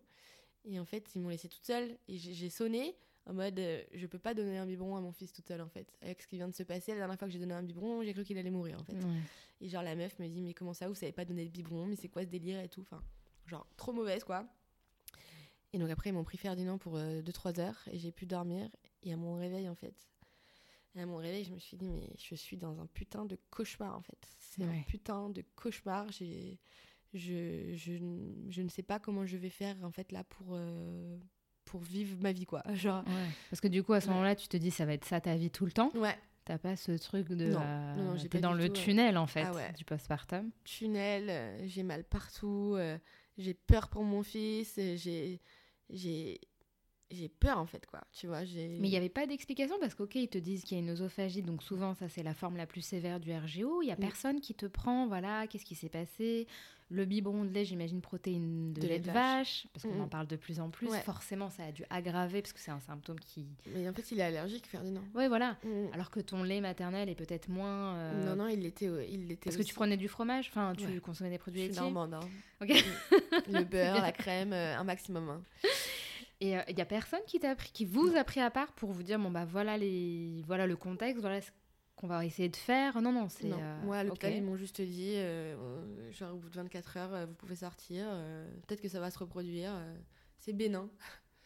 Bah non, ça grave. va pas être bénin vu que c'est brûlé. Euh, Bah ouais, mais c'est euh, fou. c'est bénin. euh, et après, on est allé voir le pédiatre. Et le pédiatre, là, il a émis euh, quand il avait deux mois Ferdinand, je crois. Donc déjà, euh, un mois et demi après, tu vois. Donc déjà, c'était un mois et demi de... C'était horrible, en fait. Il faisait que de hurler tout le temps. Genre, vraiment. Vraiment. Genre, il dormait pas. C'était horrible. Il était tout le temps euh, porté debout euh, avec nous. Moi, j'avais un mal de dos pas possible. euh, et surtout, je savais plus quelle heure il était, quel jour on était. Je savais, je voyais pas en fait comment j'allais me sortir de cette situation. Et, et je voyais pas d'amélioration. Donc, ça a été hyper compliqué. Et là, euh, c'est mon beau-père qui nous a euh, offert les services d'une nounou de nuit, D'accord. qui est venu euh, trois fois par semaine à la maison pour s'occuper de Ferdinand la nuit pour que nous on puisse dormir. Et ça, ça a été le meilleur cadeau du monde. Tu. Parce qu'en plus, c'est là où j'ai rencontré donc Béatrice, euh, qui était donc qui est auxiliaire puriculture, donc une professionnelle. Et en fait, Béatrice, elle a débarqué chez moi et elle m'a euh, appris la vie avec mon fils, en fait, quoi. Il y a vraiment eu cette transmission Ah en fait. Ouais, ouais. Elle m'a tout expliqué, en fait, tout ce que je savais pas, euh, tu vois. Euh, elle arrivée à, je sais pas moi, 19h, 20h, j'étais sur le canapé à poil avec Ferdinand en train de pleurer, elle me le prenait, je pouvais aller prendre ma douche. Et je me souviens, genre, juste de prendre un bain, tu vois. Et Ferdinand, en plus, euh, elle est très douée avec les bébés, donc, enfin, moi, elle le prenait toute la nuit, quoi. J'avais pas peur, je dormais et je pouvais me reposer, quoi. Bon, je tirais quand même mon lait la nuit, toutes les 3 heures. Donc, je me réveillais juste pour tirer mon lait. Je pense que ça m'a pas aidé non plus, ça. Parce que pendant très longtemps, euh, je, me suis réveillée pour tirer mon lait, quoi. Mais, euh, mais Béatrice, elle a, fait elle a fait beaucoup de bien, euh, beaucoup de bien Mhm. en arrivant dans, dans, dans notre vie. Puis en plus, avec à ce moment-là, avec mon mec, c'était hyper dur, quoi. 'Fin, Bah oui, parce que du coup, comment ça se passe entre vous à ce moment-là? C'est euh, limite, t'as l'impression que t'es en coloc, quoi. C'est chacun. euh, Ah non, bah c'est pire que ça, parce que moi, j'étais vraiment dans un sale état, mais lui aussi, en fait. Parce que hmm. Lui, du coup, moi, je l'avais interdit de reprendre le travail parce que je, ne pouvais pas rester une journée seule avec Ferdinand, c'était impossible. Et euh, il a pu rester avec moi pendant un bon mois et demi. euh, et après, il était en télétravail à la maison. Et euh, franchement, euh, c'était c'était chaud, quoi. C'était chaud, quoi. Euh, je me suis dit, ce qui nous arrive là, c'est pas drôle du tout, quoi. Tu vois Et puis, t'as t'as- t'as plus d'énergie pour être sympa. T'en veux, moi j'en voulais un peu à la terre entière en fait, que ça, ça m'arrive. Et, et, je pense que lui, il a eu une grosse claque aussi de son côté. Il a perdu 6 kilos. Déjà qu'il est très mince en plus, mon mec, tu vois. Donc il, il, faisait rachitique, malade. Enfin, on était vraiment dans un sale état, quoi. Et aux deux mois de Ferdinand, donc je vois le pédiatre. donc on le met sous Inexium et tout. Hein. Et, et, ça marche pas d'ailleurs. Et on voit le pédiatre et le pédiatre dit ok donc peut-être que ça peut être à cause d'une allergie aux protéines de lait de vache. On va faire le test avec une pédiatre allergologue et vous me direz ce qu'elle dit. Donc nous on va voir la pédiatre allergologue. Euh, la nana fait les tests cutanés donc sur la peau pour faire non et nous dit non non il n'est pas allergique. Donc là, moi, nous on repart. Et moi j'attendais un peu beaucoup de ça parce que je me suis dit, il faut en fait, faut m'expliquer pourquoi cet enfant est en souffrance permanente comme ça en fait, parce que je peux pas croire que c'est comme ça, c'est la faute à pas de chance quoi. Genre non. Et, euh, mais on me dit, bon, il n'est pas allergique. Bon, et moi, j'étais sur tous les groupes de mamans, euh, maman, bébé RGO, machin sur Facebook et mmh. tout. Et ça te donnait des pistes euh, de réflexion? Ouais. Franchement grave. Et ils sont, ils sont quand même très riches, ces groupes. ouais, ouais. Et surtout, je me renseigne beaucoup, quoi. Et je me renseigne beaucoup, mais bon, il n'y a pas forcément d'infos voilà, je, je me renseigne pas forcément sur l'allergie parce qu'on m'a dit qu'il n'était pas allergique. Donc, euh, donc euh, avec le pédiatre, à ces trois mois et demi, on a fait une fibroscopie pour voir si c'était pas une malformation du cardia, qui est le petit clapet, euh, voilà, parce que la situation s'empire en fait, quoi. Hmm. S'empire vraiment. Il y a il n'y a pas de il a pas de joie dans mon postpartum tu vois c'est la désespérance quoi vraiment quoi et euh, les moments de, de, Je peux même pas profiter des petits moments sympas, tu vois, parce que je suis tellement fatiguée, je suis tellement en douleur euh, que, que rien ne va, quoi. Et euh, donc à 3, quand il a deux mois et demi, trois mois, on fait la fibroscopie. Donc ça, pareil, c'est un enfer parce que c'est pas l'examen lui-même qui est impressionnant, c'est qu'ils doivent être à jeun pour faire une fibroscopie. Et mais un enfant RGO sévère à jeun, bah, c'est horrible. Et du coup, c'était beaucoup de pleurs, beaucoup de souffrances. Euh, on, fait euh, la fibro, ils nous disent OK, donc il a une oesophagite euh, sévère, il est bien attaqué, il est bien brûlé, mais pas de problème de cardiaque, quoi. D'accord. Et en fait, là, je me suis dit, mais c'est pas possible, en fait. C'est pas possible. Genre, on peut pas me dire que. Il est brûlé pour rien, en fait. Tu vois, bah oui, on peut pas me dire que qu'en fait c'est juste parce que il est petit et ça passera quand il va marcher. Enfin, c'est pas normal en fait. Et, euh, et, là, en fait, j'ai entendu parler des deux types d'allergies qui sont les, les, allergies donc immédiates qui sont reconnaissables au test cutané et les allergies retardées qui ne le sont pas. Il, y a, il, existe des tests, mais ils sont très très peu fiables. Et euh, le seul moyen en fait de savoir si un enfant est allergique, c'est de faire une éviction. Hmm. Qui prend du temps en plus. Ah ouais, qui prend du temps. Et donc de ne plus du tout consommer les produits euh, qui peuvent, euh, voilà, qu'on suspecte de rendre malade l'enfant. Donc comme moi je l'allaitais en plus, euh, donc éviction bah, de moi en fait. et, et, au bout de, quand il avait, je pense, 4 mois, un truc comme ça, parce que j'ai entendu parler de l'éviction peut-être un mois avant, mais franchement, je, je me suis rendu compte de ce que ça voulait dire faire une éviction comme ça. Franchement, c'est chaud. C'est chaud parce qu'en fait, les protéines de lait de vache, il y en a partout. Tout le temps, Partout, partout. Et on se rend pas compte avant de lire les étiquettes. Mais sauf qu'au bout de 4 mois, je me suis dit là, je, vais me suicider en fait. Donc euh, je tente le tout pour le tout. J'essaye de faire cette éviction. Donc j'ai fait l'éviction. Ça n'a pas été facile parce qu'il y a eu des rechutes. Il faut attendre à peu près entre 4 et 6 semaines pour voir les résultats. Euh, mais j'ai réussi quand même. Et en fait, euh, bah, cet enfant est allergique aux protéines de lait de vache. En Ça allait mieux, il y avait moins de reflux. Il y avait euh, beaucoup moins de reflux et surtout, pour la première fois de sa vie, on pouvait le mettre sur le dos. Ferdinand, il savait pas ce que c'était euh, être sur le dos avant que c'est 4 mois et demi, vraiment. Et on pouvait le mettre sur le dos et on voyait que ça allait mieux. Il y avait beaucoup moins de pleurs, hmm. toujours beaucoup, mais quand même beaucoup moins. Euh, et en fait, on, la différence, elle a été flagrante, quoi. Flagrante, flagrante, flagrante. vraiment, au bout de six semaines, tu as vu un avant et un après. Semaines. Quatre semaines, tu as vu un avant et un après, quoi. Un avant et un après. Il y avait... Et puis, il avait beaucoup d'eczéma, Ferdinand, sur le, la peau. Et on me disait, euh, oui, non, euh, c'est de l'eczéma. Euh. Mais tu sais, on me disait, mais genre en mode, c'est comme ça, c'est un bébé, il y a de l'eczéma, il est brûlé, c'est comme ça, ils sont pas finis.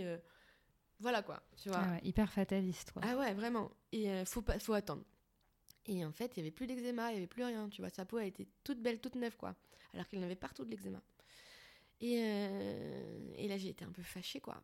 Un peu fâchée, en fait, contre cette euh, pédiatre allergologue qui m'avait dit quand il avait deux mois qu'il n'était pas allergique. euh, c'est grave de laisser un enfant souffrir autant. Tu vois, et de laisser des parents en souffrance comme ça. Vraiment. Et surtout qu'ils t'ont pas proposé une autre alternative parce qu'on voit qu'il est brûlé à l'œsophage, qu'il a une œsophagite. On te dit qu'il n'est pas allergique, mais on ne Ouais. cherche pas à creuser autre chose. Non, on donne des médocs, du Mopral, Polysilane. euh, Enfin, l'enfer, quoi. Vraiment Mhm. l'enfer, quoi. Et, euh, et du coup, maintenant, encore aujourd'hui, il est en éviction des protéines de lait de vache. Donc, euh, bah, il a un lait en poudre sans protéines de lait de vache. Euh, Bon, pareil, ça, pour trouver le bon lait. C'est long apparemment. Mon ouais. Dieu, ça a Et puis tu peux pas le changer d'un jour à l'autre. Tu es Ouais. obligé d'attendre un certain temps. Ouais. Et puis les laits sans protéines de lait de vache, ils sont dégueulasses. Ouais, ils sont pas Parce bons. que moi, du coup, je l'allaitais, mais j'étais en mixte. Et, euh, et, euh, et ça a été un enfer. Et on a trouvé donc le Néocat, qui est pour les enfants polyallergiques. Et, euh, et à partir, euh, voilà, et à partir de. Donc, ça, c'était. Il avait 4 mois et demi. Ça a été encore l'enfer, euh, le RGO, jusqu'à ses. Euh, jusqu'à ses, je dirais, euh, vraiment 8-9 mois, quoi. Ouais. Mais en fait, j'ai eu l'impression que. Une fois qu'on avait compris que c'était l'allergie, c'était comme si en fait il connaissait que la douleur et que la peur et que du coup en fait il, a mis quoi. du temps à se détacher de ça, tu vois, et à pouvoir euh, être aller bien en fait. Parce que le temps que ça se résorbe à l'intérieur et tout machin, ça prend beaucoup de temps. Puis ça a dû le marquer aussi, Ouais, le pauvre. C'est ça. Il, il était quand même. Euh, il dormait dans un lit qui s'appelle une proclive. C'est un espèce de truc horrible euh, où il est tenu par une culotte pour être vraiment très très. euh, Ah, je l'ai vu en photo. Ouais, ouais. J'avais jamais vu ça d'ailleurs. Et ils arrivent à tenir dessus? Enfin, Bah, ça il, est, il est maintenu par une culotte, quoi. Genre, c'est horrible, mais c'était le seul endroit où il pouvait dormir un peu. D'accord. Parce que, ou sinon dans nos bras, quoi. Mais Ouais. à un moment, il faut qu'on dorme aussi. Et c'était et puis se réveiller à, à chaque micro bruit, se réveiller. Enfin, il était dans la, dans la peur constante, quoi. Moi, franchement, j'ai regretté de l'avoir mis au monde. hein. Plus À ce moment-là, ouais. Ah ouais. Je me suis dit, franchement, pourquoi j'ai j'ai imposé ça à un enfant euh, C'est horrible, tu vois. Donc toi, à ce moment-là, t'es plus du tout dans l'optimisme, j'imagine. Non, non, euh, je suis dans le pessimisme, je suis dans l'appel à l'aide euh, que je ne reçois pas. Mais c'est justement, ton Mm. entou- il y avait personne dans ton entourage, amis, euh, mère, peu importe, je sais pas, euh, copains, euh, beaux-parents, euh, grands-parents, oncles, tantes, qui auraient pu euh, juste un soutien psychologique? Alors, en fait, moi de mon côté, donc j'ai ma mère et mon père, mais ils habitent tous les deux en Normandie, ils sont séparés. Et mon père, si tu veux, était présent par texto, quoi. Mais il était désolé pour ce qui se passait. Mais mon père, il a une fille qui a 4 ans, 5 ans là. Et euh, lui, il a un travail, donc il était très pris dans, dans sa vie, en fait, je pense. Et euh, il a été là euh, dès que je l'appelais, par message. Mais du coup, on se voyait peu. Ma mère, ma mère et moi, c'est une relation très compliquée qu'on a, donc on est fâchés la moitié du temps, donc voilà. Et puis ma mère, elle avait tendance à à me dire vraiment, mais moi j'ai jamais vu ça de ma vie, c'est grave, euh, oh là là, tu vois, à aggraver la situation plutôt que de m'offrir un soutien. Parce que je pense qu'elle a été vraiment choquée de la situation, quoi. Mais, euh, mais bon, j'aurais aimé qu'on me dise euh, ça va aller, plutôt que de me dire j'ai jamais vu un enfant comme ça. Ouais. Ou de quoi t'as besoin, Voilà, enfin, tu vois, quelque ça. chose de concret. Ouais. et- Ensuite, on a les parents de Constantin. euh, son père euh, est pas. Enfin. Il est, il est pas méga présent comme grand-père, tu vois. euh, voilà, il aime bien Ferdinand et tout, il n'y a pas de problème. Mais, euh, mais pareil, euh, c'est pas trop son truc, les bébés, quoi. Hmm. Et après, on a la mère de Constantin qui, elle, a été présente. Mais, mais pareil, vraiment choquée, en fait, de ce début de vie, impuissante. Puis elle a 73 ans, donc Ouais. voilà. C'est délicat, ouais. Voilà. Mais là, depuis septembre, tu vois, elle nous le prend une nuit par semaine. Et elle kiffe. Cool. Et donc ça, c'est trop bien. Vraiment. Mais la première année, en fait, je pense que la première année, personne pouvait nous aider. C'était tellement euh, poussé comme situation. Ouais. J'ai une, une de mes amies qui venait euh, régulièrement euh, m'aider quand j'étais si, si, en postpartum immédiat, Lisa. Elle venait à la maison, elle me préparait à manger et, euh, et elle me gardait Ferdinand, genre pour que j'aille euh, faire une sieste de une heure ou un truc comme ça. Ce qui est cool quand même. Ce qui est très cool quand même, ouais, ouais, ouais. Mais franchement, quand t'es dans une situation de détresse comme ça, Ouais. c'est pas suffisant. C'est Ouais. ça, c'est qu'en fait, on pense qu'il suffit de venir prendre un. Mm. rester une heure ou deux alors qu'il faudrait des gens en, en non-stop En en fait, qui se relaieraient et qui feraient que. Et franchement, je fais partie des gens quand même qui a eu de la chance parce que j'ai eu cette nounou de nuit. Euh, je suis quand même assez entourée, mais c'est c'est pas assez en fait. mais, mais, mais bon, ce qu'il aurait fallu, c'est une meilleure prise en charge, une détection euh, tout de suite de l'allergie, euh, sûrement un soutien psychologique aussi euh, Mm. pour moi et mon mec. Euh, Ouais, parce que là, vous avez enchaîné en quelques mois. ah ouais, Il n'y a pas eu un seul moment de répit. Non. non, là on commence à les avoir maintenant les répits. Ouais. Mm. Et il y a un truc, moi, qui m'a interpellée quand tu as mis un teasing un peu de, de ton futur documentaire. oui. Euh, tu dis qu'en fait, le jour de la naissance de Ferdi, toi, t'es morte, en Ouais. fait. Qu'est-ce que tu veux dire par là, en fait? Qu'est-ce que parce que j'ai trouvé ça très fort et en même temps Ouais. très vrai. Mm, Et mm. c'est quelque chose qu'on n'entend pas ensemble, en, Mm. enfin, on n'entend pas assez souvent le processus de maternalité, la matrescence, tout Mm, ça. mm. Euh, comment toi tu l'as vécu en étant autant dans le dur? Bah, en fait, euh, il y a eu plusieurs euh, phases. En fait, moi, quand Ferdinand est né, et après en postpartum immédiat et en postpartum, euh, je ne savais plus qui j'étais. Vraiment. Je ne me reconnaissais plus. Je ne re- je reconnaissais pas mon corps. Je reconnaissais pas la personne qui était dans ma tête. Euh, je j'étais pas moi-même, tu vois. J'étais pas moi-même et du coup, c'était c'était hyper contrariant en fait pour moi parce que c'est comme si j'avais perdu tous mes repères en fait. Mm. Et en fait, j'ai cru que ça allait être ma situation permanente, entre guillemets, tu vois, que ça allait pas changer. Mais en fait, ce que j'ai compris en regardant les choses avec du recul, c'est que j'étais en train de me transformer, tu vois, que j'étais en train de devenir une nouvelle personne. En intégrant ce rôle de mère, en fait, de, euh, de devenir une nouvelle moi, une nouvelle version. Et euh, mais ça, à ce moment-là, quand j'étais en train de me transformer, entre guillemets, je l'avais pas compris. Mm. Tu vois, j'avais juste l'impression qu'en fait, euh, en ayant donné naissance à Ferdinand, que je m'étais perdue en fait. Et puis en plus, comme ça a été compliqué, j'avais l'impression que je pouvais, j'aurais plus jamais j'allais pouvoir rire, plus j'allais, plus jamais j'allais pouvoir être insouciante. Euh, évidemment, quand il y a un bébé comme ça, t'as aussi un peu du mal à le, à le laisser et tout, donc parce que tu sais qu'il peut y avoir des problèmes. Et donc, euh, je voyais que ma vie ne m'appartenait plus et que, euh, et que j'étais dans l'angoisse permanente à cause du malaise notamment. Et, euh, et je pense que ça a été ça en fait. J'ai été très triste de me perdre, mais, mais j'avais pas compris qu'en fait c'était pour mieux me trouver derrière en fait. Mm. J'ai eu peur en fait. J'ai eu peur de, de plus être moi parce que j'aimais bien la moi d'avant en fait. Bah ouais. Tu vois? Puis c'est souvent déroutant parce que Ouais, ouais, tu pars dans une nouvelle galaxie. Et... Ça. Et, en- et ça, c'était une dimension du postpartum que j'avais pas du tout euh, appréhendée. Et je savais pas en fait. Et du coup, euh, et mon mec ne me reconnaissait plus. Plus personne me reconnaissait, moi compris. Et, euh, et en fait, tu sais, t'as l'impression de te perdre en fait, quoi. Mm. Et du coup, comment ça se passait avec ton, ton copain? Parce que déjà, quand tout va plus ou moins bien, c'est un sacré process pour le Ouais. couple, quand même, il faut le dire. On en parle de plus en plus maintenant, et heureusement, Ouais. d'expliquer que c'est pas évident, que Ouais. tout ne va pas couler de source. Mais vous, c'est limite si vous n'avez pas fait Colanta. Ah ouais, c'est Colanta. surtout quand le sommeil manque, quand l'enfant ça va pas pour lui, donc euh, et toi ça va pas non plus, et lui j'imagine que ça va pas. Euh, comment vous avez réussi à tenir cette première année? Parce que j'imagine qu'il n'y a, a pas eu que des, euh, que Non. des bas, il y a aussi eu peut-être des moments de conciliation. Comment ça s'est passé? Franchement, c'était hard. Je Ouais. vais pas te mentir, euh, ça a été très très très très compliqué parce que euh, on a tous un peu nos mécanismes de défense, tu vois. Et moi, avant, mon mécanisme de, défense, c'était euh, la fuite.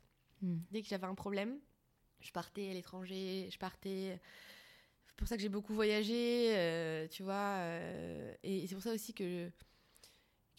Enfin, il m'est quand même arrivé euh, pas mal de galères dans ma vie euh, avant d'être maman, euh, des trucs. et pourtant, je m'en suis toujours bien sortie, tu vois. Et là, pendant mon postpartum, j'avais l'impression que j'allais pas m'en sortir pour la première fois.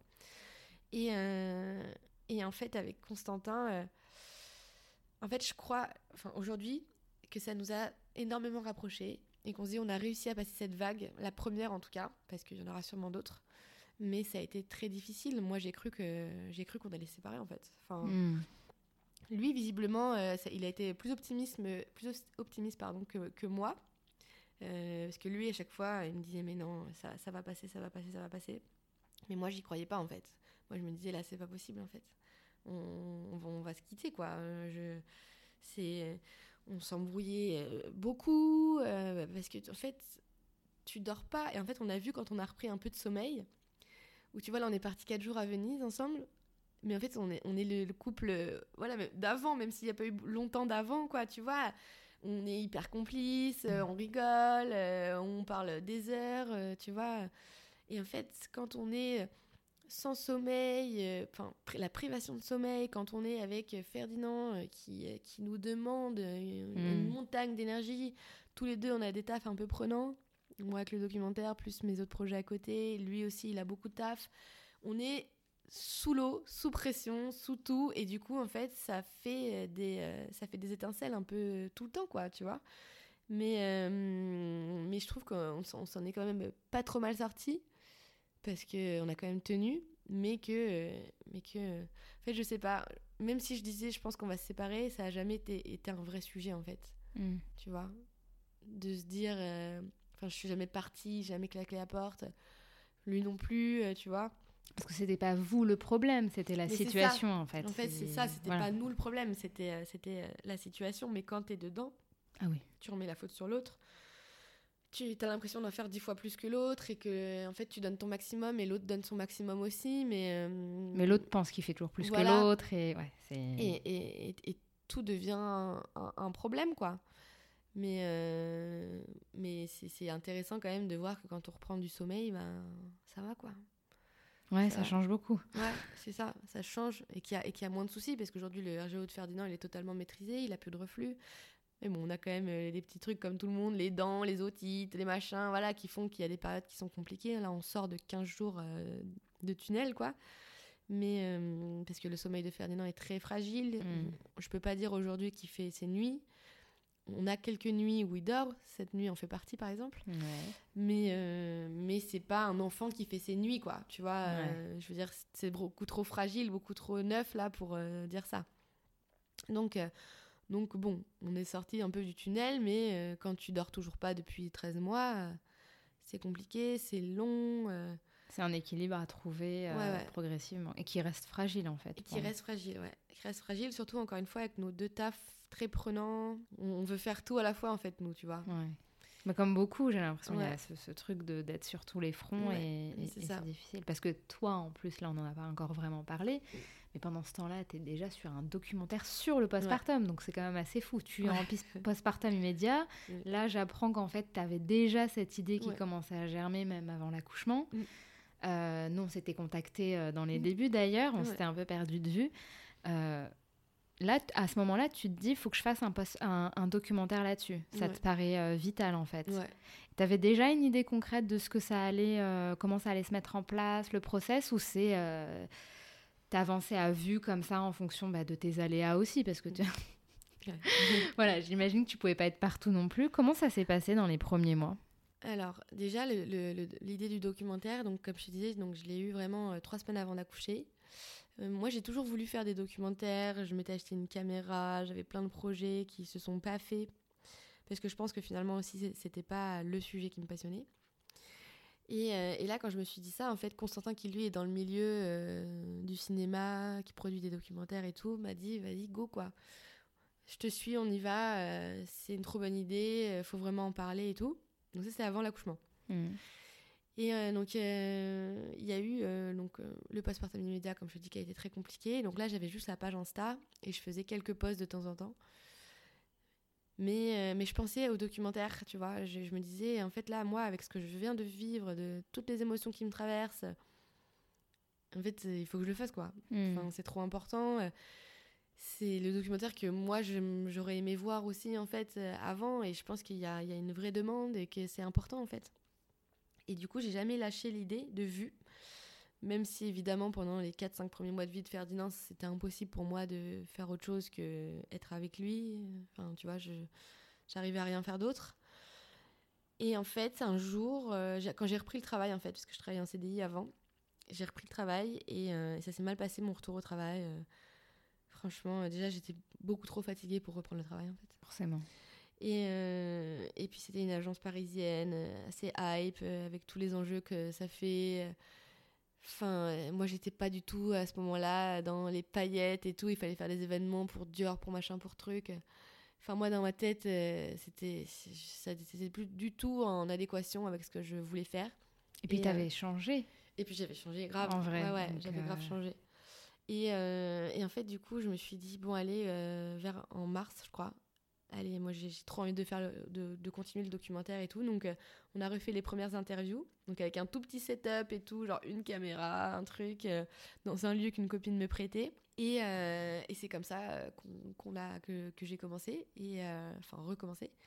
Et ensuite, j'ai quitté mon taf, peut-être trois semaines après, pour me mettre à temps plein sur le documentaire en fait, parce que parce que la page Insta commençait à prendre aussi, que j'avais de plus en plus de messages de maman, euh, que j'avais vraiment du soutien, de, de, gens qui trouvaient ça vraiment, vraiment cool en fait, tu vois. Très vite, j'ai contacté Anna Roy, qui m'a qui m'a répondu grave on y va euh, trop chaude il faut, faut, faut qu'on fasse des choses pour les mamans postpartum et tout. Et, et en fait je sais pas il y a eu un espèce d'élan qui s'est créé et moi c'est devenu ma soupape comme tu disais la tienne tout à l'heure c'est devenu euh, le moment où euh, je suis grave en galère quand je fais des interviews parce que j'ai du mal à aligner deux phrases et franchement je pense qu'on le verra dans le documentaire. On verra que parfois je suis somnole quoi. Mm. je suis somnole mais, euh, mais franchement tous les intervenants ont été très bienveillants.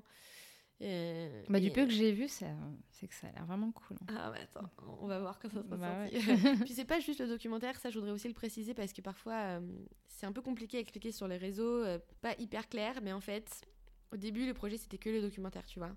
Sauf que j'ai fait des centaines d'heures d'interviews avec des mamans et des professionnels. Et là, on commence le montage. J'y vais juste après d'ailleurs. Enfin, ça fait trois semaines déjà qu'on a commencé. Et, euh, et en fait, j'ai bien vu que pour faire un film d'une heure quinze, je pouvais prendre genre que deux ou trois minutes par interview, quoi. Hmm. Et je me suis dit, mais en fait, c'est pas possible de mettre à la poubelle euh, tout le reste. Tout le reste. Il y a, il y a, je sais pas, il y a 50 heures en fait. De... C'est hyper intéressant, tous les échanges qu'on a avec les professionnels, avec les mamans et tout. Et du coup, je me suis dit, on va les sortir aussi en intégralité. Donc c'est pas que le docu, c'est aussi toutes les interviews intégrales des mamans euh, et des professionnels. Donc ça fait ah oui, c'est pour ça que tu parlais d'un nombre d'interviews à chaque fois. Voilà. Il y avait des options. Euh, ouais, il y a des options, ouais, c'est ça. En fait, on peut acheter soit le documentaire, soit les documentaires plus les interviews intégrales de toutes les mères qui sont dans le documentaire, plus les interviews intégrales de tous les professionnels. Ok. Donc genre ça fait un, énorme. Euh, contenu, quoi, tu vois. Je pense que tu regardes tout, euh, franchement, euh, t'es es, un peu paré pour le postpartum, quoi. Ah, euh, c'est une série, en fait. C'est une série, ouais. En fait, c'est un peu ça, ouais. Et, et, et, en fait, très rapidement, après avril, mai, par là, avril, je crois, on, est parti à Amsterdam. suivre une Kramzorg qui, qui vient en aide en fait aux mamans et aux familles qui viennent d'accoucher qui reste 8 à 10 jours à la maison, euh, qui euh, fait les soins du bébé, les soins de la maman, à manger, le ménage, euh, qui reste vraiment avec la famille. Et ça, c'est pris en charge par les, les Pays-Bas. C'est gratuit, quoi, tu vois. Et c'est ouf. C'est ouf, vraiment. Et, et, et, après, tout s'est enchaîné, en fait. Et après, moi, j'ai. Genre, genre c'est devenu mon projet numéro un et mon projet d'amour, tu vois. et voilà. Et du coup, tu penses que ça t'a, comment dire, tu t'es euh, jeté à corps perdu là-dedans parce que ça te parlait de forcément parler à d'autres mères? Parce que c'est un sujet qui est particulier. Là, on parle pas juste d'un documentaire. Ah Non, non. C'est quand même un documentaire sur quelque chose que tu es en train de vivre, toi aussi. Ah bah, moi, ça a été 100% euh, thérapeutique. Hein. Ouais. Sans mentir, vraiment. Euh, moi, le documentaire, il m'a, il m'a vraiment évité l'asile psychiatrique, je pense. Hein. Ouais. Vraiment. Ça ne me surprend pas. pourtant, encore une fois, je considère vraiment que je suis une personne qui est, qui est assez forte, tu vois. Où euh, il n'y a pas grand-chose normalement qui peut me mettre à terre, euh, tu vois. J'en ai vu d'autres, quoi. Et, euh, pourtant, et pourtant, ça a révélé toute la fragilité de mon être, en fait, que même moi, je ne soupçonnais pas. Tu vois, c'est ma vie entre les mains de Ferdinand, quoi, tu vois. Du coup, d'un coup, c'est plus moi qui suis responsable donc enfin de moi ça de change mes forcément tout le, ouais, ouais, et justement je suis responsable de lui quoi. Et donc non c'est il y a des choses à dire quoi hein. sacrée aventure quoi. Ouais. Tu m'étonnes. Peut-être qu'il y aura d'autres documentaires euh, plus tard à ah, suivre oui, ça, en tout cas là j'en ferai un deuxième après sur l'accouchement. Ouais. Et, euh, et plein d'autres ensuite j'espère quoi. Bah, je te le souhaite. Mm, mm.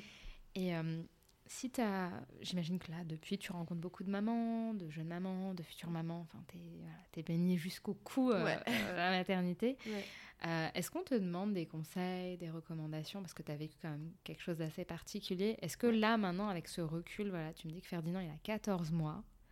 14 mois, ça permet quand même de, regarder suffisamment en arrière. Euh, et, d'avoir des recommandations sans forcément que ce soit une injonction, une vérité mm. absolue. Toi, qu'est-ce que tu aurais à, dire ou à donner à une, à une autre jeune mère, en fait? Bah alors, en fait, si tu veux, il y a plusieurs choses, parce qu'en fait, finalement, c'est un peu ça le but du documentaire. C'est donner des clés, tu vois. Moi, déjà, il y a... Euh, il y a une chose, c'est que j'aimerais en fait euh, que l'entourage autour de la jeune mère soit au courant en fait de ce qui se passe dans sa tête, des enjeux qui se passent à ce moment-là, et qu'il y ait une vraie bienveillance en fait autour des parents, qu'on comprenne que euh, élever un enfant, c'est pas juste la responsabilité de, deux parents. Tu vois, que tout le monde en fait doit s'impliquer dans, dans, dans, les éducations euh, des enfants, que tout le monde comprenne en fait que si euh, une mère est 100% dédiée à son enfant, aux besoins de son enfant, elle peut pas prendre soin de ses propres besoins, donc il faut que hmm. quelqu'un d'autre en prenne soin en fait. Qu'on qu'on arrête de dire euh, que, que la mère a cet instinct maternel, donc c'est à elle en fait de faire tout le travail, qu'il y ait une meilleure répartition, euh, tu vois, euh, des, des, tâches en fait. qu'on comprenne aussi, encore une fois, le côté psychologique de ce que peuvent traverser cette transformation des jeunes mères.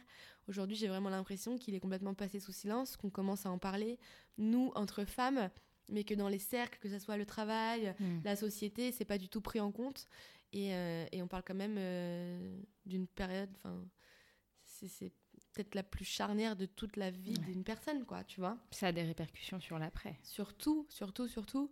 Euh, donc, donc c'est ça. Et surtout pour moi, une femme avertie en vaut deux. Je reprends l'expression de Michel Dunia qui est dans le documentaire, mais c'est s'informer en fait. S'informer et quand c'est ton premier enfant, surtout. Alors, on en parle encore quand même un petit peu plus aujourd'hui, tu vois. Donc je pense que l'idée, c'est de ne pas faire l'autruche, de pas faire comme moi, de se dire que tout va aller parce qu'en fait, euh, tu es hyper optimiste et c'est super d'être optimiste. Mais euh, évidemment que qu'on peut pas euh, prévoir toutes les situations, tu vois, l'idée c'est pas de dire ça, c'est pas c'est pas de, devenir stressé à ce sujet parce qu'il y a je pense que le step est petit, tu vois, entre s'informer et se faire peur. Hmm mais choisir du coup des sources d'informations euh, un, peu fiables et surtout arriver de prendre du recul, mais s'informer en fait. Parce que, parce que malheureusement aujourd'hui, euh, l'information ne vient pas à nous. Hmm. Et ça, ça c'est grave. Et ça, c'est un truc aussi que j'aimerais euh, qu'on change. Aux Pays-Bas, tu vois, elles ont un petit carnet qui s'appelle en gros le carnet du postpartum. Toutes les mamans ont ça, toutes les familles ont ça, et ça te permet de, de t'informer à ce sujet. Aujourd'hui, nous, on n'a que des cours de préparation à l'accouchement. Et bah forcément, ça induit en erreur en fait. On a l'impression que c'est l'accouchement la finalité, alors que c'est pas le cas. Aussi de... C'est le début. C'est le début, ouais. Aussi de dans se renseigner, tu vois, c'est par exemple si tu as le projet d'aller le projet d'allaiter, bah en amont d'avoir euh, déjà une consultation dans, la, les premières semaines de bouquet avec euh, une consultante en lactation. Euh, tu vois, se préparer en fait. Vraiment, pour moi, c'est ça le nerf de la guerre. Parler aussi beaucoup avec son entourage pendant le postpartum, euh, enfin, si tu peux le faire, parler avec ton mec. Arrêter de se dire qu'un enfant, euh, sur le premier, la première année, ça rapproche parce que c'est ça peut aussi beaucoup séparer. Donc rester fort. Euh, peut-être, j'avais lu, je sais plus qui disait ça, c'était Louise Chabat, je crois, qui disait qu'elle s'est fait la promesse avec son mec de pas se quitter la première année. Hmm. Et je trouve ça pas inintéressant, tu vois. Au moins d'avoir ce challenge de dire on tient, on tient un an en fait. Parce que parce qu'il y a forcément des moments où en fait tu vas avoir envie de te séparer de ton mec, à part si il y a des postpartum qui se passent très bien aussi bien sûr et ma copine Nina en est l'exemple. Elle ça ça a soudé son couple, mais franchement c'est pas la majorité quoi. Hmm. Donc euh, donc euh, Enfin, faut juste se dire que c'est une épreuve dans, dans, dans, la vie et que voilà, quand on retrouve un peu de sommeil, un peu d'équilibre, ça rentre dans l'ordre, quoi. Mais euh, de, de se dire qu'on peut sortir plus fort de cette secousse, parce que c'est une secousse, et, euh, et qu'au final, en fait, on va être, garder confiance en la vie, en fait, et de, de se dire que tout ça arrive pour une bonne raison. Et moi, la bonne raison, je l'ai pas vue pendant longtemps. tu vois? ça peut prendre du temps. Ouais, ça peut prendre du temps, du temps. Mais aujourd'hui, en fait, je me rends compte que bah, finalement, j'aurais pas eu un postpartum comme ça, j'aurais peut-être pas fait le documentaire. Ouais. Tu vois, j'aurais, j'aurais pas trouvé ma vocation parce que aujourd'hui, je pense vraiment que j'ai trouvé ma vocation et trouver sa vocation, c'est un luxe, tu vois, de d'être vraiment, euh, comme tu disais, corps et âme avec ce que je fais. Je suis tellement alignée, tu vois. Et donc, euh, c'est une grande chance que j'ai dans ma vie. Mais c'est passé par euh, du grand chamboulement, des grandes je ne comprends pas pourquoi ça m'arrive, moi j'ai pas de chance, les autres bébés ils dorment. Et mais tout ça, tout ça, vraiment, faut jamais douter que tout ça a un sens en fait. Mm. Et que vous allez ressortir plus fort avec euh, le bébé, la famille, le coparent. voilà, je pense que quand même, quand même, il y a une justice dans ce monde. et qu'il faut pas perdre espoir. Et qu'un jour, un jour, il va dormir l'enfant. Ouais, voilà. Celles qui nous écouteront, c'est le challenge ultime des, jeunes parents. Et c'est vrai que ça arrive. Ouais, ça arrive. Ça peut prendre du temps, mais ça arrive. Ça arrive. Mm. Je connais aucune personne qui me dit qu'à 8 ans, à 5 ans, euh, son gamin, il dort jamais, quoi, tu vois. Mais c'est juste qu'on n'est pas préparé à cette première année. Et visiblement aussi la deuxième. mais euh, c'est Anna Roy qui dit que le postpartum, il dure 3 ans. Tu vois, une fois que tu sais ça, parce que quand tu lis sur internet, oui, les suites de couches, machin, quand les règles reviennent, bah si t'allaites pas, tes règles reviennent au bout de deux mois, donc t'es plus en postpartum, tu vois, ça n'a pas de sens. Déjà, la définition, elle est erronée. Donc moi, j'aime bien la définition d'Anna Roy qui dit que ça prend trois ans. Oui, et puis ça fait sens parce que c'est mmh. psychologique aussi, c'est émotionnel. Euh, il y a l'enfant, la maman, la famille finalement. La famille, donc, euh, quand tu mets tout ça dans la tambouille, euh, trois ans, c'est. C'est ça quoi, tu vois. Et, et, donc déjà, en fait, tu as cette perspective-là des trois ans donc en fait, quand tu es à un an et demi, bah, tu te dis, voilà, je commence un petit peu à sortir la tête de mm. l'eau, mais il reste du chemin. Mm. Donc, euh, ça fait relativiser. Ça fait relativiser, quoi. Ouais, ouais. Mm. Bon. Bah, écoute, merci beaucoup, Eve. Avec plaisir. Pour tout ce partage. Euh, je te souhaite le meilleur et on a hâte de voir ce documentaire. Merci, Sarah. bah, trop bien. Bah, merci pour ton podcast aussi, euh, qui, qui, en aide vraiment plus d'une. De façon, c'est génial de de faire tout ça, quoi, et de pouvoir offrir tout ça aux femmes, ça manquait quand même. Hein. Ouais, enfin. Enfin, On va avancer. On n'est pas seul. C'est ça. à bientôt, elle. Trop bien, bye bye, Sarah. Salut. J'espère que cet épisode vous aura plu. On se retrouve la semaine prochaine pour un nouveau témoignage. En attendant, vous pouvez me suivre sur mon compte Instagram, mon postpartum tout attaché, pour ne rien rater de mon contenu. Prenez soin de vous et à très bientôt.